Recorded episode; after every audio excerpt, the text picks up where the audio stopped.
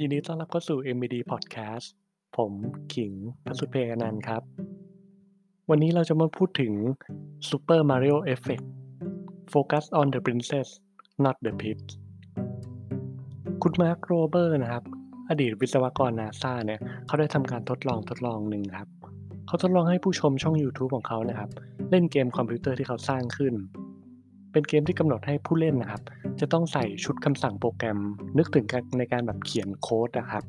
อ่าโดยโปรแกรมนั้นนะครับ จะสั่งให้รถวิ่งไปตามที่โปรแกรมที่กำหนดไว้ เป้าหมายของเกมคือจะต้องนำรถเนี่ยออกจากเขาวงกฏให้ได้ คุณมาเขาบอกให้แฟนๆเนี่ยทดลองเล่นเลยครับ เพื่อจะพิสูจน์ว่าใครๆเนี่ยก็สามารถเรียนรู้โค้ดได้ ผู้เข้าร่วมการทดลองก็สูงมากเลยครับ มีจนถึง 50,000 คน แต่จุดประสงค์จริงๆแล้วของคุณมาร์คโรเบอร์นะครับ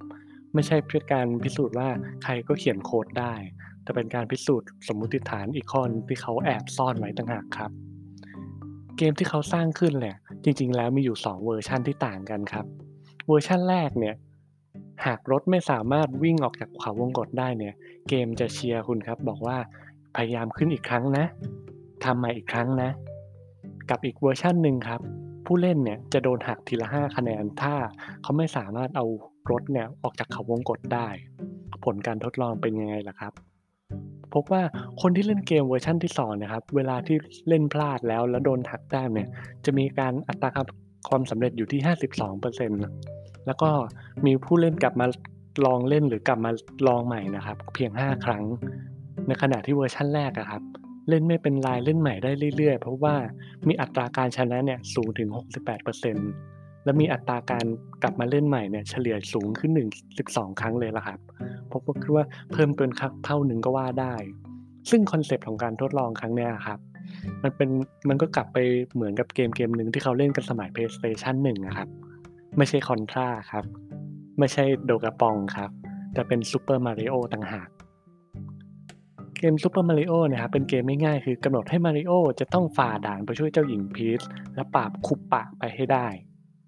ซึ่งคนเล่นมาริโออะครับเขาไม่มานั่งนับหรอกครับว่าเขาก็โดดตกพลาดเหวไปแล้วกี่รอบ โดนเดินชนมอนสเตอร์แล้วตายไปกี่รอบ แต่พวกเขาใส่ใจว่าเขาจะทำยังไงไปจนถึงด่านหน้า และช่วยเจ้าหญิงพีชให้ได้ คุณมาร์คโรเบอร์เขาจึงสรุปสิ่งนี้แหละครับว่า The Super Mario Effect การที่เราใส่ใจที่ ช่วยเจ้าหญิง ไม่ใช่ใส่ใจที่หลุมเหวที่ตกลง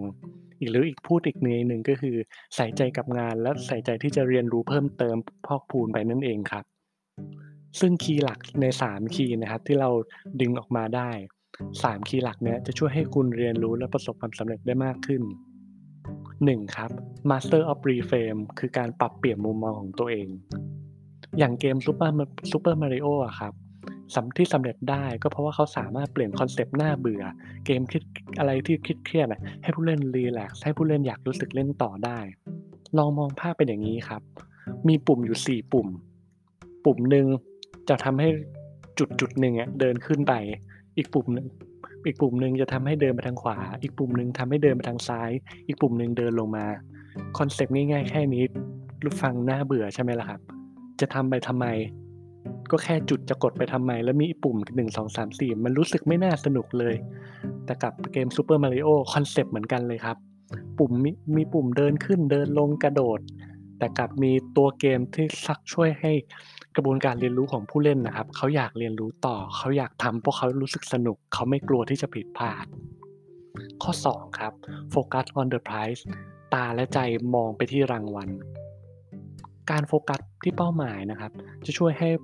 คุณเปลี่ยนวิธีคิดหลายอย่างเลยนะครับ เปลี่ยน mindset หลาย ๆ อย่าง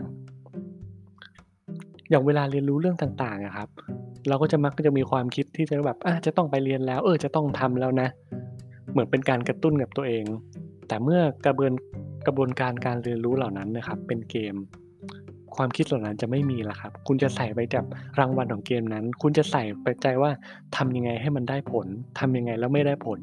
ทำยังไงให้มันแตกต่างจากเดิม ฉันจะต้องชนะให้ได้ เมื่อเราโฟกัสที่เป้าหมาย และไม่ใช่ข้อผิดพลาดนะครับ เราจะสามารถสร้างสถานการณ์ที่เหมาะสมกับการเรียนรู้ได้ และข้อ 3 ข้อสุดท้ายครับ take the focus off the failure ลืมข้อผิดพลาดไปซะ ข้อหลักของทฤษฎีที่ทั้งหมดที่กล่าวมานะครับ คือการเรียนรู้จากสิ่งที่ผิดพลาดครับ ไม่ใช่การจดจ่อที่ผิดพลาดระหวังว่า 3 ข้อนี้จะช่วยให้คุณเรียนรู้และประสบความสำเร็จได้มากขึ้นนะครับสำหรับผมในฐานะโฮสต์ของวันนี้ ผมก็หมดหน้าที่แต่เพียงเท่านี้แล้วครับ แล้วเจอกันใหม่ครั้งหน้า สวัสดีครับ